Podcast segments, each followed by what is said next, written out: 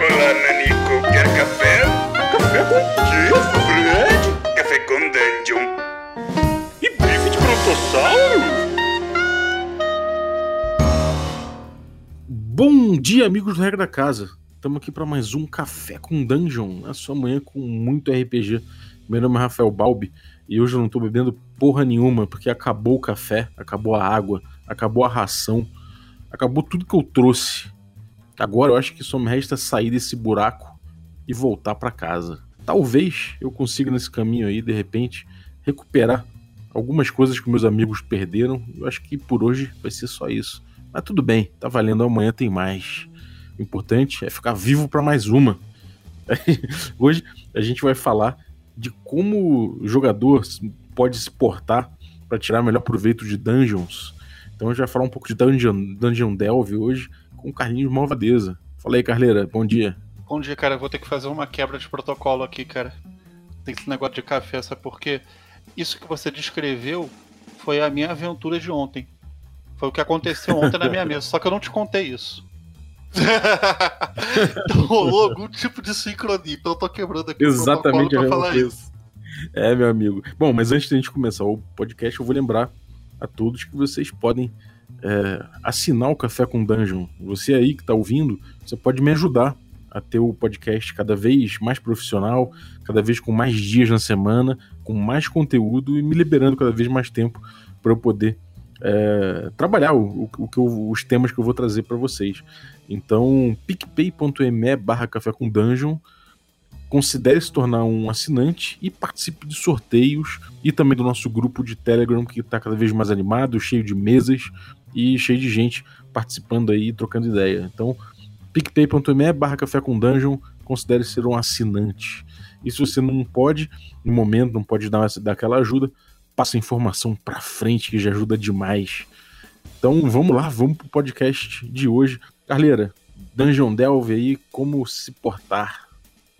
Exatamente, dar umas dicas pra galera, né? Que tenho visto muita gente descer de excursão pra dungeon e, cara, se afogar nas, por causa de besteira, coisas simples que podemos fazer pra recolher tesouro ao invés de ir pra vala, né? É, a Dungeon é, a- é, a- é Disneylândia, né, cara? Você costuma até falar bastante isso. Mas as Dungeons são meio a Disneylândia do, do jogo, principalmente desse jogo mais tradicional do Old School. né? É ma- mais ou menos onde você tem ali condensados os desafios, condensado, condensados os, os parâmetros do jogo e também é, é talvez onde concentre mais perigo, né? Como é, que, como é que é que você acha que tem que ser encarado uma dungeon de forma geral, assim, pelos jogadores? As dungeons têm que ser encarado como um ambiente hostil, muitas vezes confinado, e que você não pode fazer ruído. É um, normalmente as dungeons são ambientes habitados, né? Dungeon que é inabitada deve existir aí, tem muita coisa no RPG, mas é incomum. Então, encarar a dungeon você tem que pensar, cara, esse lugar tem moradores. Normalmente tem, sem dúvida. Normalmente tem moradores, né? Isso já é um protocolo que muita gente que está iniciando aí no Dungeon Delving, né, na exploração de masmorra, quebra de cara, né?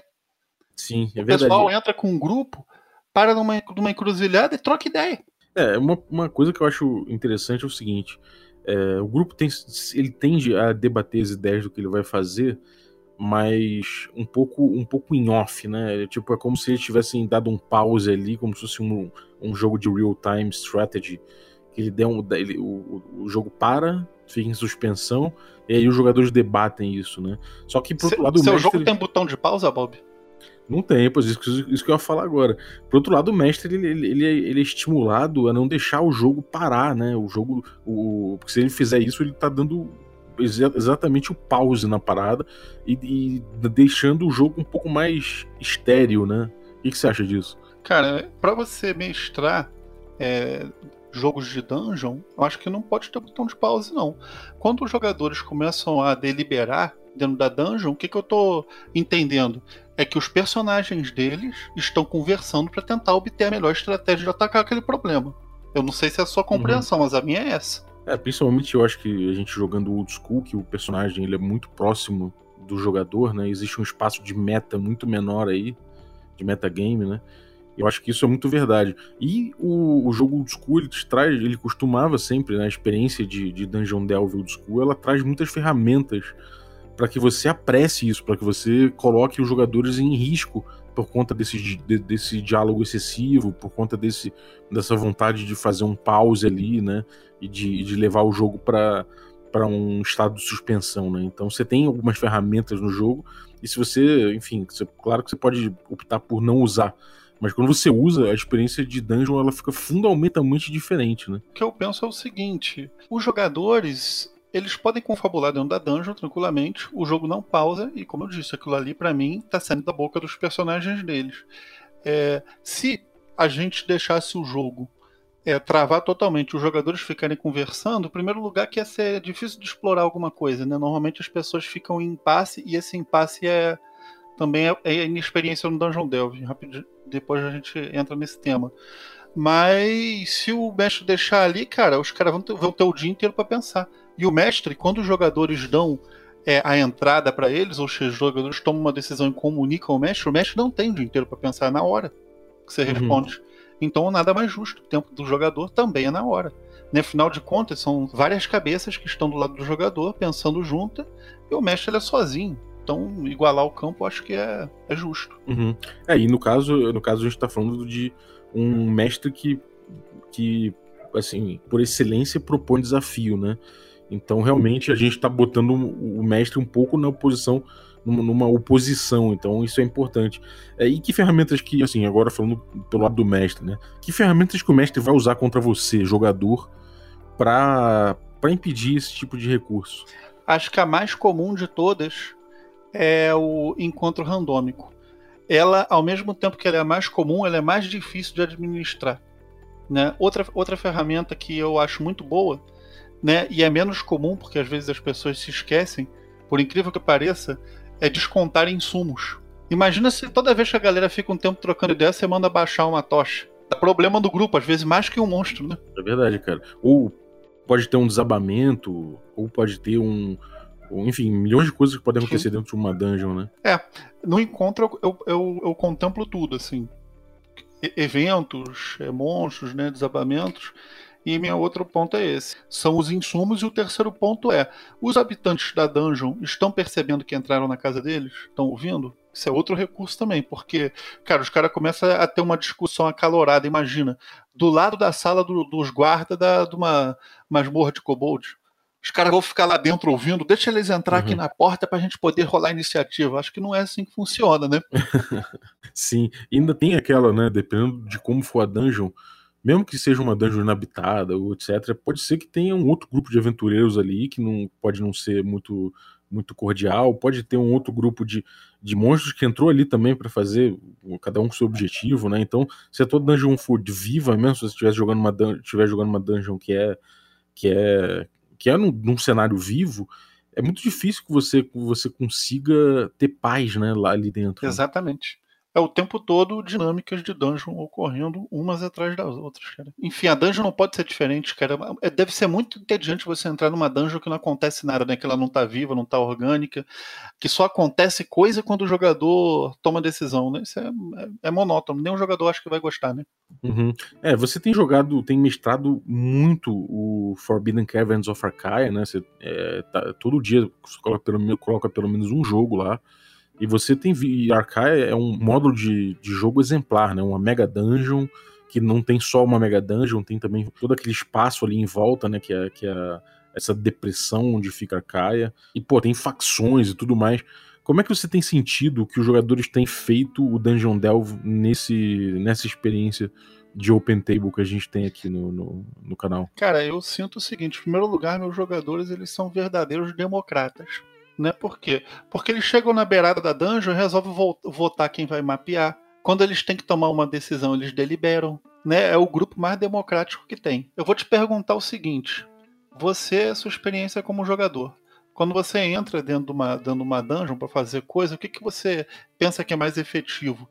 Que o grupo anteriormente defina o que cada pessoa vai fazer, essa pessoa tome as decisões daquele espectro, ou parar em frente às salas e ficar tendo debates? Cara, é aquela coisa. É, a experiência normal que se tem é da galera ficar parando para para debater, né?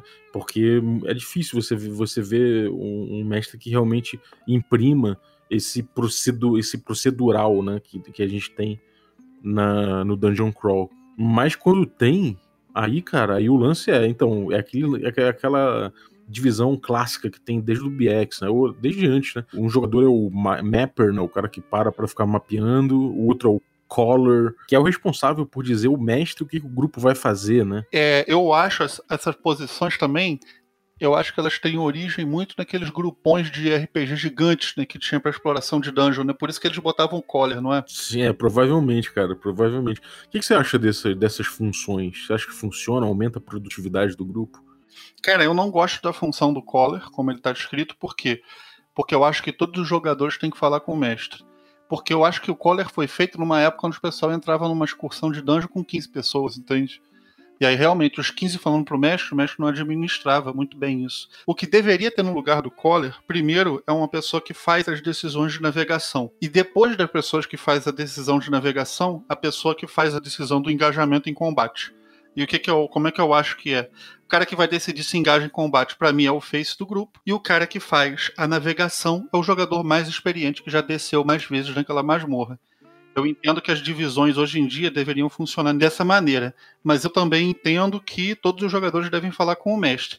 Quanto ao mapper, né, o cara que desenha os mapas, esse aí tem que ter mesmo, é, não tem jeito, então mantém essa organização. Porque se, cara, se eu tô descendo na dungeon com o pessoal do grupo e eu vejo que as pessoas têm mapa e eu olho o mapa e vejo que o mapa tá muito parecido com a dungeon, se o pessoal quer sair, eu rolo os encontros da saída, se for aplicável, se tiver tempo para rolar encontro. Se não tiver, o cara ele conhece o caminho, ele saiu. O que eu quero dizer, se não tem armadilha, se não tem nenhum perigo no caminho, se não tem nada, eu não vou ficar fazendo pro cara, e aí, você vai para sul ou para leste? O cara sai. O mesmo não se aplica quando não tem mapeador. Quando os caras não têm mapa, eles não sabem voltar, não é verdade? Então você tem que perguntar. Você dá uma, uma facilitada na navegação do cara porque ele mapeou correto, né? Se ele mapear correto. Se ele não mapear, não, não tem facilitação, né? Porque se o cara mapear errado, eu também vou perguntar e vou seguir o meu próprio mapa. Porque eu também não falo pro cara, ah, você fez um traço pra direita, pra esquerda. Não, eu descrevo o jogo, o cara mapeia. Uma coisa que eu vejo é que o, o color, né, o papel do color, muitas vezes acontece de forma natural. É, num grupo que é bom, que é, sei lá, que todo mundo tá muito engajado, às vezes esse, esse papel acaba sumindo, mas aí ele é porque o grupo deu uma evoluída até, né? Não é porque o grupo tá precisando do color, é porque o grupo não precisa mais do color, porque todo mundo meio que tá assertivo em relação ao que vai fazer, sabe? Eu, eu costumo perguntar para todo jogador o que, que você vai fazer. Eu prefiro fazer isso, eu, eu gosto dessa pergunta, inclusive. E eu acho também que o color ele tem um risco que é de, do próprio jogador passar pela agência do outro, né? É, dá um reizinho, né? O cara pilota tudo, né? É, o cara, o Collor que, não, que pode não ouvir os outros jogadores, e os outros jogadores falam: peraí, mas ele, ele queria fazer isso, essa coisa aí de se meter naquele buraco, mas eu não queria, eu queria subir pela escada. Então você também é contra, por exemplo, um papel de navegador? Cara, eu, eu não sei, na verdade eu ia perguntar para você, porque de forma geral a experiência que eu tive é que já teve grupo em que eu nomeei o Collor para poder é, melhorar é, é, essa esse diálogo, né, para poder evitar tanto. Às vezes o grupo fica paralisado demais. Aí eu acabo naturalmente pegando o, o que um cara fala e falando: bom, ele foi na frente, vocês vão juntos. Eu dou essa, essa direcionada pro jogo andar, que senão às vezes para e, não, e empaca no metagame, que eu não quero. Né? E às vezes eles nem percebem que eu tô ali jogando encontrando ômega, não percebem a dinâmica da dungeon. Claro que às vezes é uma falha do, de mestragem, né? Mas, enfim, eu acho importante que você e estabeleça uma, um diálogo. Agora, pensando aqui, como é que fica a dinâmica para você? Você que está tendo uma experiência com vários grupos e tudo mais, como é que fica essa experiência do caller ou do, do navegador para você? Se, se tem um cara que não quer ir, por exemplo, e ele fala: Não, peraí, mas eu quero, eu quero pela escada. Não, pode ir, eu já fiz. Não tem problema. Eu não tenho problema em separar o grupo, não. Eu até acho divertido. Mas você abre o diálogo, então, independente do caller. É, o, isso que eu falei, eu não gosto de perder a referência do bate-bola com um jogador. Ao mesmo tempo que eu vejo a dungeon como um ambiente de pressão extrema, onde você tem que pensar constantemente e entregar rápido todo ambiente de pressão extrema, onde precisa de entrega rápida e constante, a democracia, a deliberação fica muito complicada, porque o ambiente ele vai te apertando enquanto você delibera. A democracia ela tem um tempo da, da deliberação, é, é, é, obrigatório. Então, como é que você fica dentro de um ambiente absurdamente opressor, onde você precisa pensar rápido, onde a dúvida e a, e a votação e o impasse democrático custam muito mais caro do que a ordem, na minha visão. Não sei se pode ser que isso esteja completamente errado. Pode ser que o melhor é parar, deliberar, deixar o mestre rolar todos os encontros do mundo e depois lidar com os encontros deliberando, não sei. Mas eu vejo como mais eficiente você ter uma pessoa no grupo que possa navegar o grupo. É, de certa forma, esse impasse deliberativo normalmente leva a uma bola de neve, né? Porque basta acontecer um encontro randômico, que pode acontecer o segundo, e enfim. Não, tem mesa que você fica com quatro encontros na mão, tendo manipular até dificulta pro mestre. Né, porque é muito encontro. Agora, o ponto é o seguinte: isso é sinal de que os jogadores, o, quem não é o, o, o, navegador, quem não é o caller, vai baixar a cabeça e não vai jogar o jogo? Não, maluco, claro que não o, o jogo ele tem muitas coisas para ser feitas que não são navegar. E quem não tá navegando não pode fazer essas coisas. Porra, o, tem um maluco que vai ter que procurar armadilha. Cara, tem um cara que vai fazer um meio de campo num grupo. Tem um maluco que vai armar uma armadilha. Talvez. Tem um cara que vai ficar na linha de frente dando porrada. Tem um cara que vai usar um arco e flecha. Tem um cara que vai arrombar a porta. Tem um cara que. Não sei, cara. Tem tanta coisa para fazer no grupo que eu não vejo como ter um navegador é, estrague o jogo de, de, de, cada um. Até porque, pela experiência que eu tenho tido, é, é muito difícil, quando o grupo não escolhe nenhum papel nem nada, ter vários navegadores na mesma mesa, sabe? O pessoal fica cinco minutos trocando ideia na frente de uma porta e no final faz o que o pessoa que naturalmente é o navegador não identificado propôs. Uhum. É, cara, e tem uma coisa que é, tipo, você você se propor a ser um, a ser um, o, o navegador, normalmente você está se garantindo um pouco mais, né? É difícil ter o, ter, ter o cara que, enfim, que chega lá, se prontifica, mas é um cara que não sabe porra nenhuma, né? É, o cara ele pode até fazer isso, mas aí é complicado para o grupo. Uma coisa que eu queria deixar claro aqui também é o seguinte: é, nenhum jogo eu perguntei quem ia ser o navegador, caller, nada disso os jogadores eles botam isso se eles querem dentro do grupo deles. O mapeador, normalmente eu falo que é aconselhável ter, porque realmente mapear é é acima de tudo, né, eu imagino. Então, normalmente eu digo que é bom ter, mas também não obrigo. Então, isso aí é uma questão dos jogadores se organizarem para obter sucesso. Não é uma responsabilidade do mestre é, apontar essas pessoas durante o jogo. Uhum. Né? E o Dungeon Delve de respeito, por assim dizer, ele normalmente ele é melhor resolvido se você tem a divisão do, do, do trabalho, né? Sim. O próprio Greg Gillespie disse isso, né? Da, da, divisão do trabalho, falando sobre tempo ocioso de mago e entre vários outros temas, né? É, quando, quando você começa a dividir melhor esse tipo de coisa e o grupo pega um, um fluxo, é, você vê que ele rende muito melhor e chega mais longe, ele, ele se prepara melhor para possíveis encontros, né? E fica mais atento até a a, eventuais foreshadowings e antecipações que o mestre possa fazer.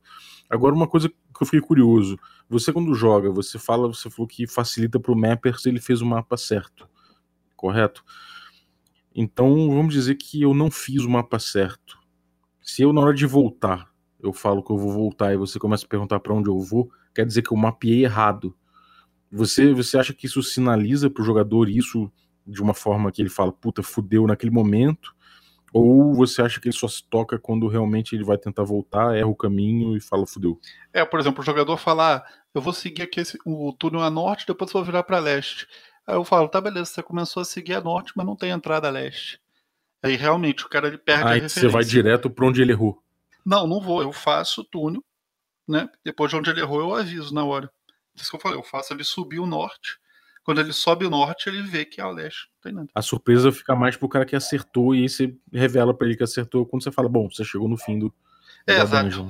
Eu só faço a navegação normal, entendeu? Eu não falo, ih, você tá com o mapa errado, vamos voltar. Não, eu falo, não, beleza, eles vão voltar. Como, para onde que você vai agora? Eu vou fazendo o procedimento normal, descrevendo a, a dungeon normal, né, com a regra lá dos três detalhes na descrição e seguindo. Sabe uma outra coisa, cara, que é interessante? Divisão de tesouro, cara. Dungeon é lugar para se dividir tesouro? Porra, de jeito nenhum, cara. Você coleta, arruma um jeito melhor de levar para fora e lá você vê. Exato, né? Depois que você estiver na cidade, você vê o tesouro, né? Exatamente. Aí você ficar discutindo de quem que é aquele escudo, de quem que é não sei o que dentro da dungeon também, cara, isso aí é uma furada. Eu, pelo menos, não perdoo, cara, que quando o jogador é, pega tesouro, cara, eu vou ser sincero, os, os, dados de encontro aleatório eles ficam até vermelho quando eles batem no chão.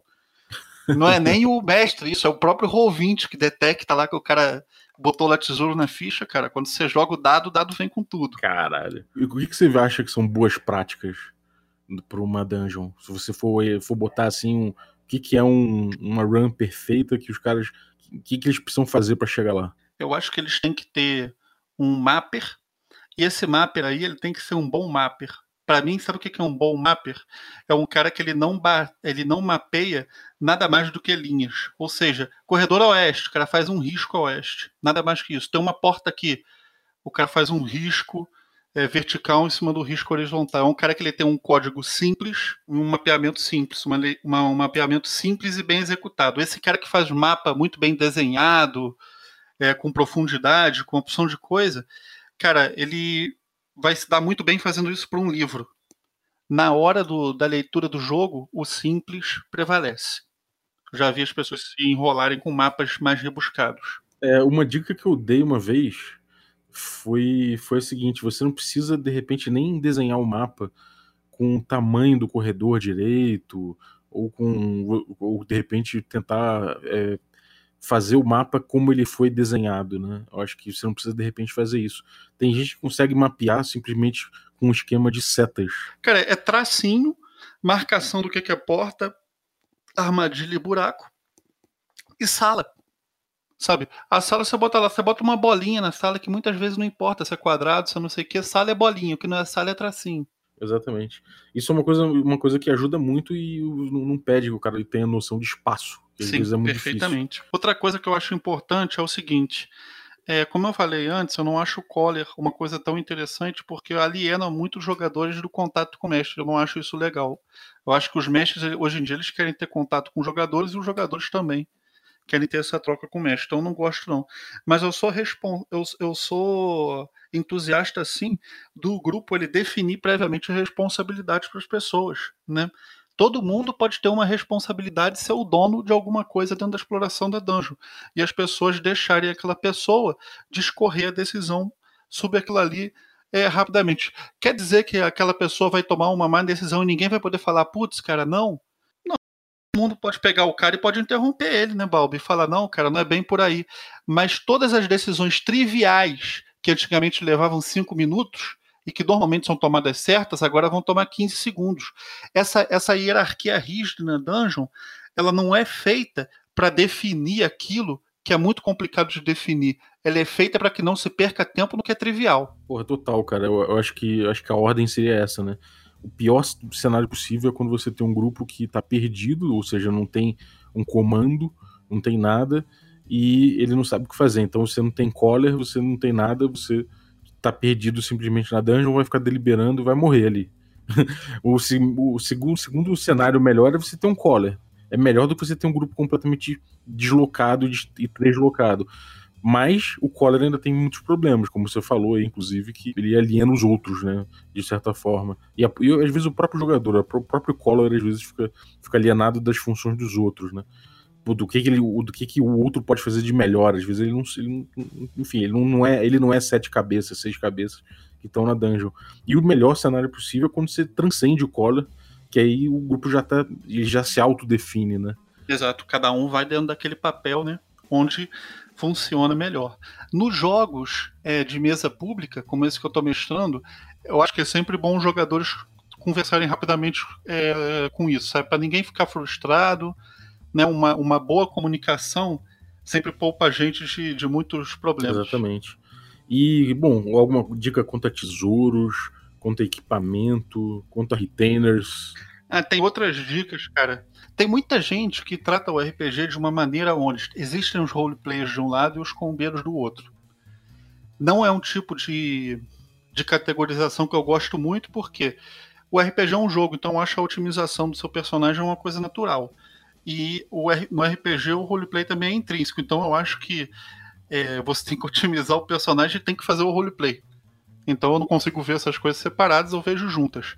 E as pessoas têm que ter cuidado, às vezes, para não levar cada um a um extremo. Também dentro da dungeon, por exemplo, isso é muito importante. Vamos supor que você tem um personagem que, cara, o cara é um beberrão, o cara é um bonachão e tudo mais, você está explorando uma masmorra, alguém do grupo morreu, e você botou um, um outro personagem para aquele cara do grupo usar um prisioneiro lá e ele não sabe que ele está ali ainda, mas você vai desvelar. Isso. O cara entra na sala, aí eu, eu, eu viro pro jogador e esse cara aqui é irmão de não sei quem. Aí eu viro pro jogador que morreu, você controla isso aqui agora. Aí os jogadores no grupo param em frente ao cara, meu amigo! Quanto tempo a gente não te vê, cara? Que saudade! E não sei o quê. Cara, eu entendo que é maneiro você fazer esse roleplay e tal. É legal, eu, eu mesmo adoro. Mas, por exemplo, a dungeon não é o lugar. É, isso aí até é um roleplay que eu acho até meio.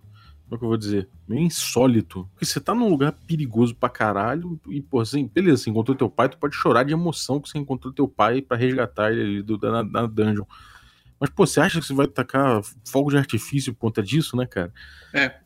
Outra coisa é, é, é o seguinte, Balbi. Você concorda, por exemplo, que se você entra numa dungeon e tem uma adega, a dungeon talvez não seja o melhor lugar para se tomar vinhos? Ih, rapaz. dungeon não é boteco, galera. Você pode se fuder seriamente isso aí. Isso aí já às vezes já é um foreshadowing insuficiente, né? Outra coisa, gente. Vamos supor que vocês começam a invadir uma dungeon e vocês descubram que aquilo ali é o covil de algum humanoide. Por exemplo, o covil de kobold. Aí vocês começam a atacar os caras, cara. Kobold é fraco, né? Vocês matam bem, morre igual bosta. Mas aí, cara, os kobolds começam a correr.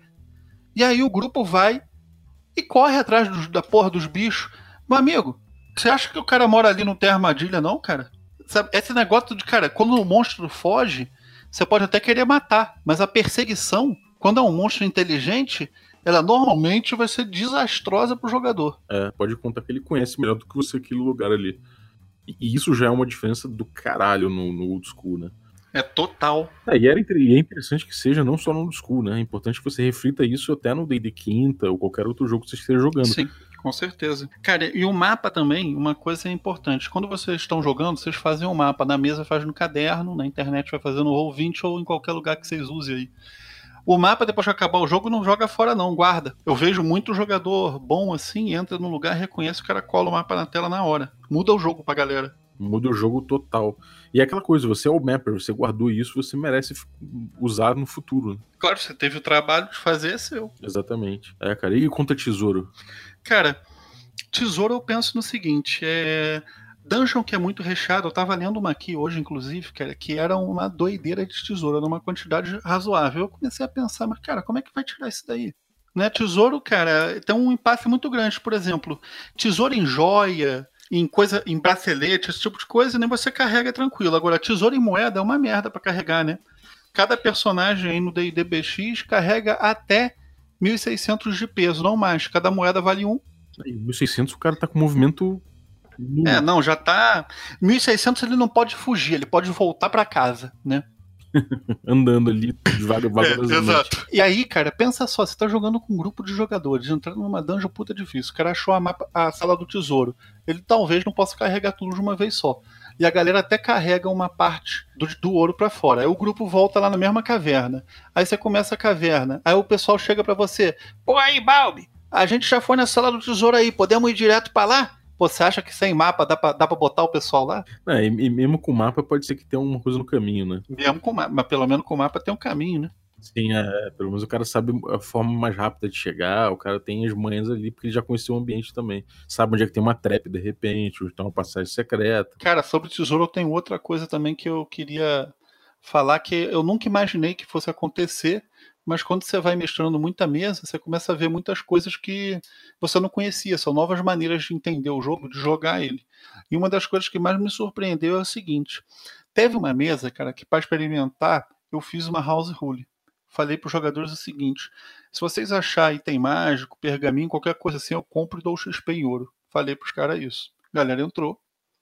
Cara, voltaram, se eu não me engano, com três, com três pergaminhos de cura.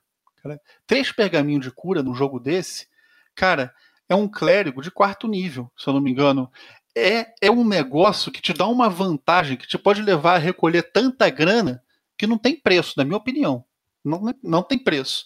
Aí os caras doidos por XP, cara, quiseram vender os pergaminhos. Comprei cada um por 5 peças de ouro e dei 20 de XP pra galera. Então, gente, é, item mágico existe por um motivo, não é, não é para vender. Não vendam item mágico assim, gente. É, você vai ter utilidades que são. A não ser que seja tipo, sei lá, realmente você já tá.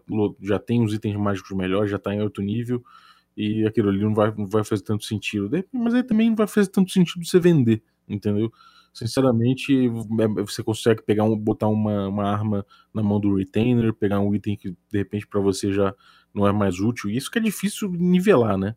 Mas se você nivelou bastante tem o retainer, coloca na mão do retainer, sacou? É isso aí. Cara, É sabe o que que é mais triste? Que o grupo tava em seis pessoas, cara, e quando tem. Pelo menos eu faço assim, eu divido o XP pela quantidade de gente arredondo pra baixo, eu corto a vírgula. Não sei se você faz isso também. Uhum. Mas é, os caras trocaram quatro pergaminhos por 3 XP pra cada pessoa. É foda, eu não. Isso, eu- isso eu não passei ainda não, cara. Agora, e com retainer, cara? Como é que você vê a relação de retainers? É interessante, não é? Porque de um lado você tem boi de piranha, você tem gente que pode desempenhar mais funções, né? Por outro lado, você divide XP, você divide tesouro. Como é que, é? Como é que você vê isso aí? Cara, eu pego bem leve com retainer. O que eu faço é divide o cada retainer level 0 vale meio player na hora de dividir o XP. Então o cara leva um retainer, tem 6 no grupo, divide por 6,5. Leva 2, divide por 7.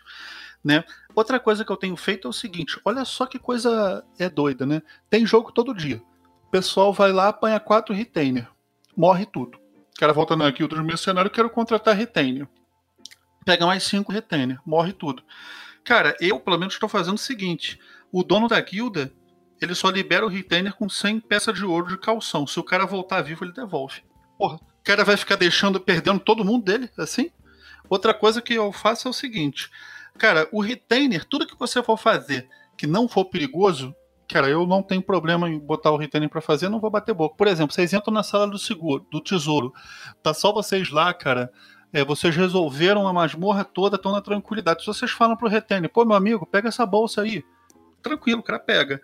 Agora, aparece, cara, um pássaro gigante, cara, que as asas estão cheias de couro, com uma ou outra pena em cima, cara, e com um bico de, de um metro e meio de tamanho. Você vira pro retainer. Ô, Jorginho, sai correndo lá com a sua espada, rapaz, dá o cacete daquele passarinho. Aí é teste de moral. Teste de moral na hora. Sem dúvida. É, o retainer, o retainer é o cara que a gente contrata, né? Agora ele pode ser um cara perrapado ou ele pode ser um É, aventureiro cara, não mesmo. tem como. O, o retainer, pra, pra mim, ele é assim: você contrata o retainer de level 0 especificamente, level 0 não é aventureiro. O cara tá fazendo aquilo ali porque ele precisa. No meu jogo, ele custa 5 peças de ouro o dia. Uhum. 5 peças de ouro no meu jogo são 35 dias de comida. Tá? Então, se o cara tem uma família de três pessoas, que não deve ser, deve ser mais numeroso, isso garante 10 dias para a família dele. Por 10 dias de, é, de comida para sua família, o que, que você está disposto a fazer? Eu penso muito nisso quando eu tô jogando com retainer. Sim, é verdade. E quando é o cara de nível mais alto, como é que você encara esse sujeito? Como é que é melhor o grupo lidar com ele? Cara, o cara que ele é de nível mais alto, se ele for de nível mais alto que o grupo, quer dizer que ele foi muito pra masmorra, cara. Então vou tentar transformar esse cara no Collar. E isso vai gerar um, um- um problema dentro do grupo, correto? Então eu, eu vejo dessa maneira. Se o cara é muito mais experiente que os jogadores, o cara ele vai tentar transcender os jogadores de alguma forma ali dentro. E outra coisa é o, o cara do mesmo nível do jogador. O cara do mesmo nível do jogador, assim como um cara de nível maior, ele conta como um na divisão de XP. Ele vai querer receber a parte dele no loot. Eu imagino, porque ele pode contribuir tanto quanto um jogador. E ele também vai fazer os testes de moral. Só que o teste de moral que um guerreiro faz é diferente do teste de moral que um pastor de ovelha faz quando chega numa dungeon. Então tendo a ser mais moderado, porque, porra, o cara é um guerreiro, ele é um, um lutador, é treinado em arma. O cara vê um kobold sozinho vai fazer teste de moral, eu não faço. Pra mim, aquele cara, aquilo ali é uma situação normal pra aquele cara, entendeu? Então eu sou mais leniente em verificar a moral, mas mais duro no que tange a partilha. Você vai perder mais XP e vai perder mais dinheiro. O que, que você faz? Qual é o seu proceder, Balbi? É, cara, eu, eu, eu costumo botar o cara que é de nível mais alto com esse com essa soberba, né? O cara normalmente ele, pô, ele não vai ser é, guiado por gente que é menos experiente que ele. Normalmente ele, porra, ele, ele tem confiança porque ele já foi, né? Ele já sabe o que é. Já, já conhece algumas coisas, então dificilmente ele vai, ele vai botar a segurança dele na mão de gente menos experiente. Então, normalmente, ele assume aquilo na condição de, cara, vamos lá, mas você vai me ouvir. né? Não necessariamente ele vai ser o, o. Aí, não sei, de repente ele não é o Collar, mas o, o vai ouvir muito ele. Se, se, for, se, se for outra pessoa for o Collar, com certeza ele vai ser a eminência parda. Agora, e você, como jogador, você preferiria levar vários personagens nível zero, vários, vários contratados nível zero, ou poucos contratados de, de nivelado já. Cara, eu sou do seguinte princípio. Hoje em dia, como jogador, eu prefiro não levar retainer, a não ser que seja um retainer de nível extremamente alto e eu já esteja com nível maior ainda. Caso contrário, eu prefiro não levar. Não tem nada que eu tenha visto até agora que um retainer faça grande diferença que você não pode fazer com um animal doméstico de maneira muito mais fácil. Então você é a favor de levar bichos. Eu acho para as situações de dungeons são legais, porque o pessoal gosta de usar o retainer de level 0 para ativar uma armadilha, para fazer alguma coisa assim. Eu não, não acho maneiro, não. Não sei. Eu, eu prefiro, sei lá, usar esse paradigma do DCC de usar as galinhas, usar, enfim, passarinho, é, ratinho, esse tipo de coisa. Eu, eu particularmente acho mais funcional. É o retainer de level 0. Ele não sabe se comportar na masmorra. Ele vai fazer barulho junto com o grupo, não sei. Eu não, não gosto da ideia muito. Porque é um ambiente muito pequeno, né? Você vê, por exemplo, às vezes você fica ali dentro de um square para atacar o time do outro lado, fica dois em cada frente.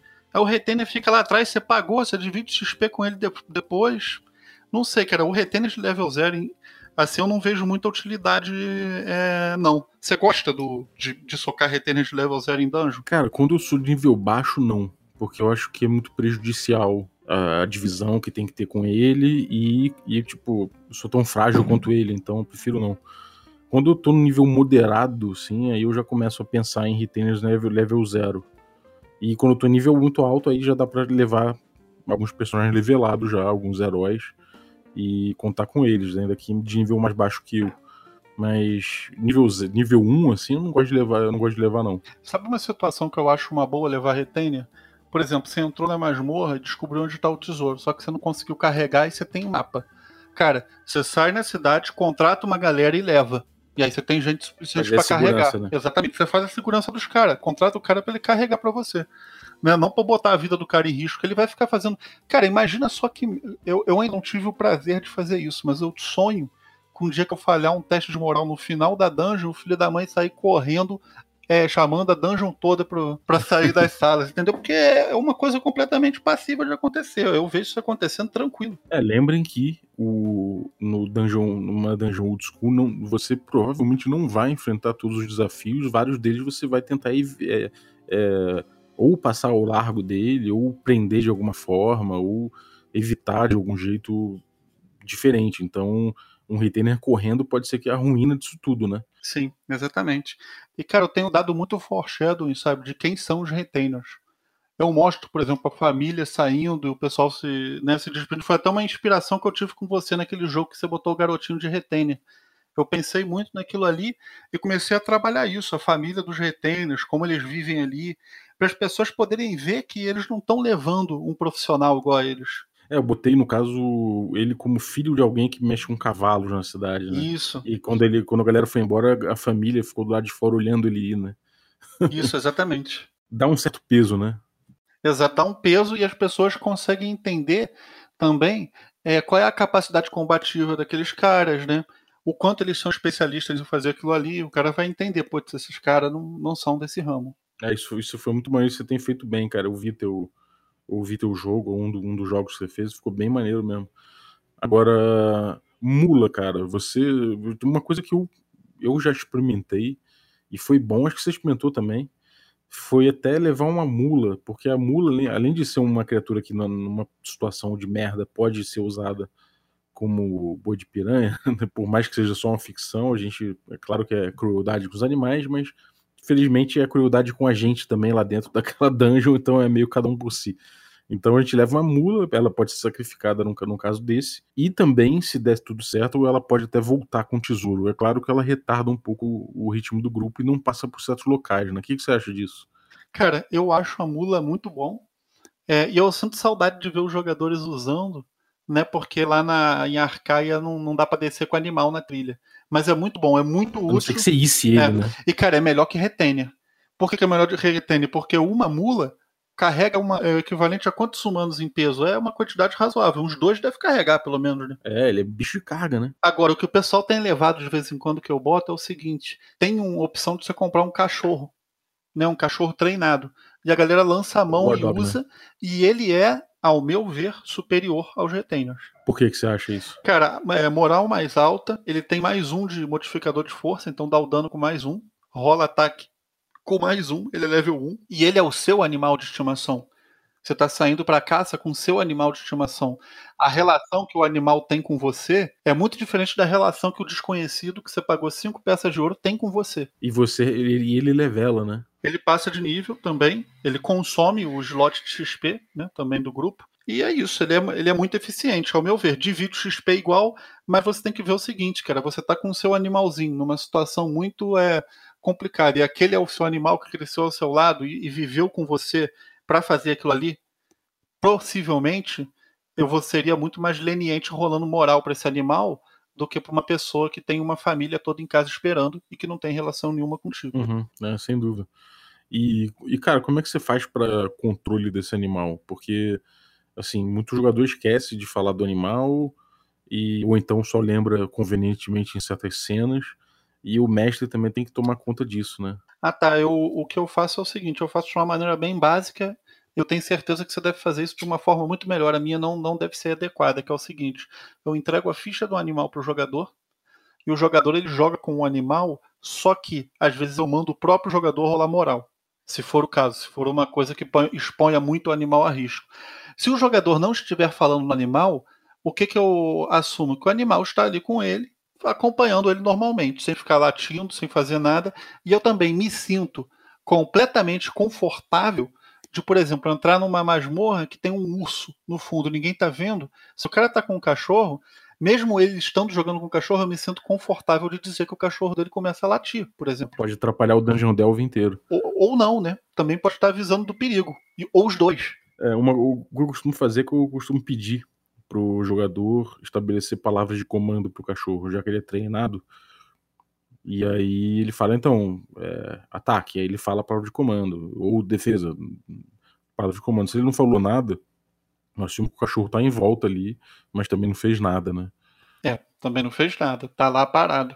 Assim como, por exemplo, cara, eu é, eu não costumo fazer muita pilotagem de retainer pro jogador, não. Para mim, os retainers estão ali se tem uma situação tensa o rolo moral, se não, eu espero o jogador dar alguma ordem e tal. Eu não fico muito é, trocando ideia entre retém e jogador, batendo bola entre retém e jogador. E eu tenho uma desculpa para isso, que é o seguinte. Quando os jogadores param para ficar trocando ideia, eu jogo em contra aleatório. Então também não é justo eu pegar o, o e ficar usando eles para tocar ideia minha, no meio da masmorra com os jogadores e prejudicar o negócio. Eu entendo que no mínimo calado o cara tá. Demorou, cara. Mais alguma diquinha pra galera aí? Pô, tem a, a melhor dica de todas que é o seguinte: jogue muito, porque é, experiência igual habilidade. E volte muitas vezes na mesma dungeon, né? Quem é explorador de masmorra gosta da repetição. É verdade, isso ajuda muito, cara. E a, e a dungeon ela acaba é, evoluindo também, então eventualmente você vai encontrar coisas diferentes e até oportunidades diferentes, quem sabe. Às vezes teve um grupo que eu, que eu levei pra cá e que o grupo não voltou com tesouro mas voltou com um retainer que é um, um kobold. E aquele kobold parece, parece pouca coisa, né? Uma criatura de meio HD. Mas aquele kobold, de certa forma, ele conhece a, a região, ele sabe o que tem de, de, por exemplo, como se proteger de repente de, um, de uma chuva de meteoros. Ele, se você usar ele bem, né? Você pode de repente se dar bem também na, na navegação ali por conta dele. Boa, nem tinha pensado nisso. Realmente você tá todo coberto de razão. É, no caso, o grupo foi, o grupo deu uma prensa nele. Quando o grupo viu um enxame de insetos, ele ele meio que disse pro grupo o que o grupo poderia fazer.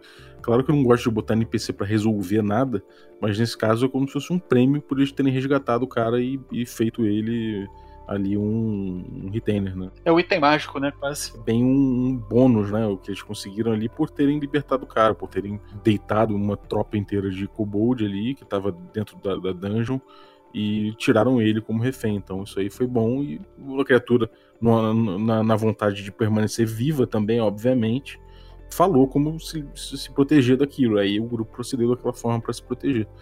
Então acho que ajudou um pouco. E não, não acho que seja o caso de, de NPC resolver o problema, mas é um caso de você ter uma informação importante porque você teve um sucesso antes, né? Perfeitamente, cara. Demorou, cara. Então, bom, isso aí foram algumas dicas do Carleira a respeito de como fazer um bom Dungeon Delve, principalmente na nossa Dungeon Delve, né? Na nossa Forbidden Caverns of Arcaia, Open Table, esquema West Marches, ou seja, se todo mundo que quiser jogar pode chegar. É só ir lá no nosso WhatsApp e os mestres vão disponibilizando mesas. Eu, Carlinho principalmente, que mestra muito lá, o Gabner também tem muita mesa, o Diego Bacinello.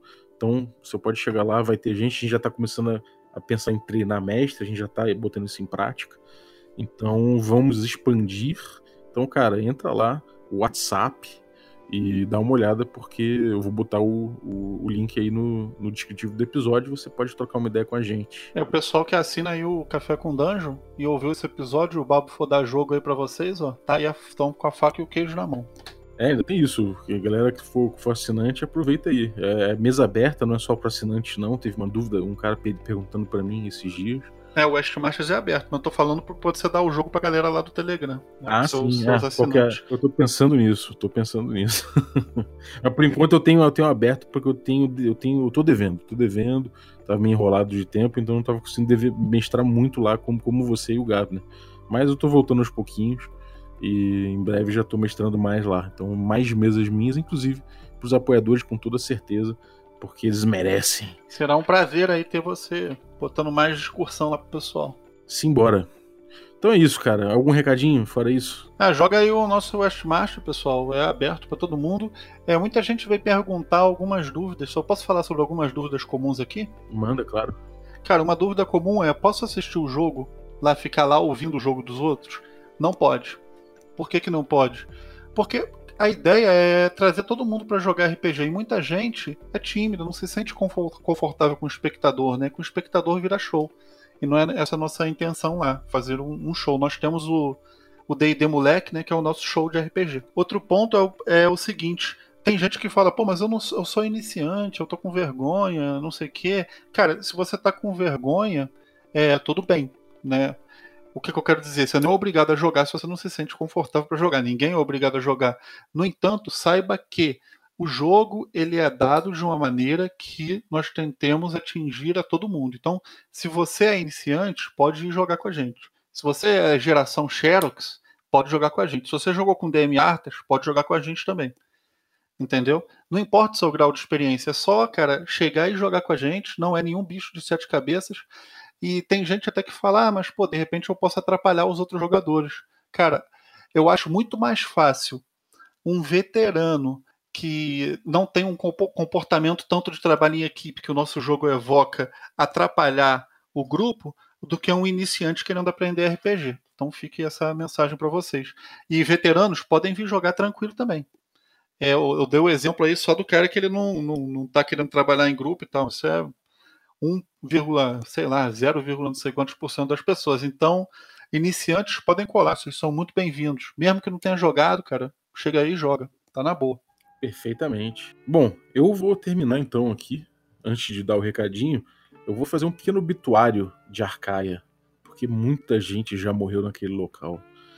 Primeiro aqui que eu vou fazer é Descanse em Paz, Tranca Rua, Homem de Fé, Clérigo level 1. Ele tentou descobrir se conseguia escapar daquele inferno descendo um poço, mas ele, ele não conseguiu. Ele descobriu que aparentemente esse poço não tinha fundo, capaz de ele estar tá caindo até agora. Infelizmente, ele saiu falido e não deixou herança para ninguém. Então, quem achar, porventura, o corpo dele só vai achar um martelo de guerra, um escudo, uma cota de malha, que até vale bastante na cidade, funda e pedras que não vale nada, vela, tocha, cravos e martelo, uma corda de 15 metros e um símbolo sagrado. Vê aí que o herói morreu sem ter usado muito do seu equipamento. Então, fique em paz aí, tranca a rua, que Carlinhos Malvadeza que te ceifou tenha pena de você na outra vida. Segundo aqui que eu vou fazer é o Fandir. Anão, level 2, Descanse em paz, Fandir. Não sei como é, são seus ritos funerários, mas provavelmente você é queimado, então que a sua barba ganhe os céus no meio de uma fumaça rica. Em talvez, vamos ver o que você tinha aqui. A causa morte foi Fandir segurou um grupo de guerreiros da mão podre durante muito tempo na entrada de uma passagem secreta, ajudando a matar um minotauro. Líder do grupo e mais dois guerreiros. Morreu com uma lança cravada na barriga e muito ódio no coração. Gostei do Fandir. O grupo do Fandir encontrou um minotauro e mais oito humanos vestidos com uma full plate completamente negra de placas e um escudo gigante numa das, numa das mãos com um desenho de uma mão humanoide levantada para cima.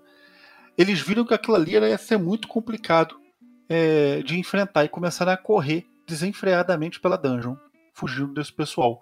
Se eu não me engano, o próprio Fandir, de maneira muito boa, inclusive, com, com muita, muita perícia de jogo, muita habilidade que o menino teve na hora, achou uma passagem secreta e entrou. E os monstros que estavam lá, eles não moravam ali. Então eles perderam o grupo de vista. Mas aí eles encontraram um prisioneiro dentro dessa sala. E uma das pessoas do grupo falou: Meu amigo! E aí os cavaleiros saem correndo e entram pela passagem secreta e matam o grupo todo.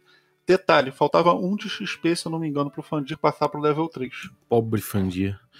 Fandir deixa pros seus irmãos Fandra, Fander, Fandor, Fendara e Fender, um belo guitarrista. Fudeu. Para eles e seus amigos, mais de duas mil peças de ouro. Quem achar seu corpo encontrará isso mais tudo que um aventureiro pode levar, entre ânforas de óleo, marreta, picareta, pá, algemas, martelo de guerra, armadura de placas, escudo e muito mais. Então, é isso aí. Que descansem em paz nossos heróis caídos em Arcaia, que a terra negra daquele local seja um bom alento para seus restos mortais. Então é isso aí. Valeu, Carleira. Um abraço. Valeu. Abração aí. Valeu, galera. Eu vou, pela última vez aqui, lembrar você que você pode apoiar o Café com Dungeon, se tornando um assinante. Isso vai poder é, ajudar a gente a ter mais episódios por semana e também pagar o nosso editor e no futuro mais coisas.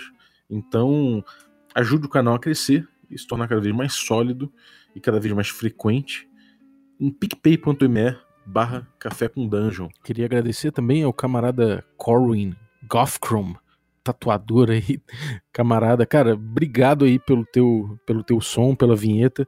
Ficou muito maneiro. E você que tá ouvindo, se quiser contribuir também com uma vinhetinha pra gente usar no início do Café com Dungeon, manda aí a sua uma gravação por WhatsApp mesmo ou pelo computador se você tiver os meios para fazer isso, pro WhatsApp, o número que tá aí no descritivo do episódio sabendo que se você mandar eu vou utilizar, né? Então a, a gente já considera que você está autorizando o uso. Eu queria agradecer muito aqui aos apoiadores do nível do nível Café Expresso, também os apoiadores aí do nível Café com Creme, muito obrigado pelo apoio de vocês e também aos apoiadores de Café Gourmet, é o Ricardo Mate, o Adriel, Lucas Balheiro Rodrigues, Erasmo Borges, Pedro Cocola, Equipe Roleplayers, Cobb, um beijo no seu coração. E Denis Lima. Valeu a todos vocês aí pelo apoio. Isso faz muita diferença também, o apoio de todos. E os gourmet aí, cara, pô, valeu Zaço por acreditar tanto no, no conteúdo e por apoiar tanto o nosso podcast. Então é isso aí. picpay.me barra café com dungeon. E para finalizar aqui, vamos ouvir Patat Patati Song pelo Samuel do Brainstorming Dragons. Valeu, Samuca. Um abraço e até a próxima. Num instante calmo, mas os outros ficaram paralisados e Patati se assustou. Patati se assustou. Oh, oh, oh. Nem pensou muito na volta. Pegou toda a corda, tesouro e voltou. Com ele foram retainers, os homens contratados pra pro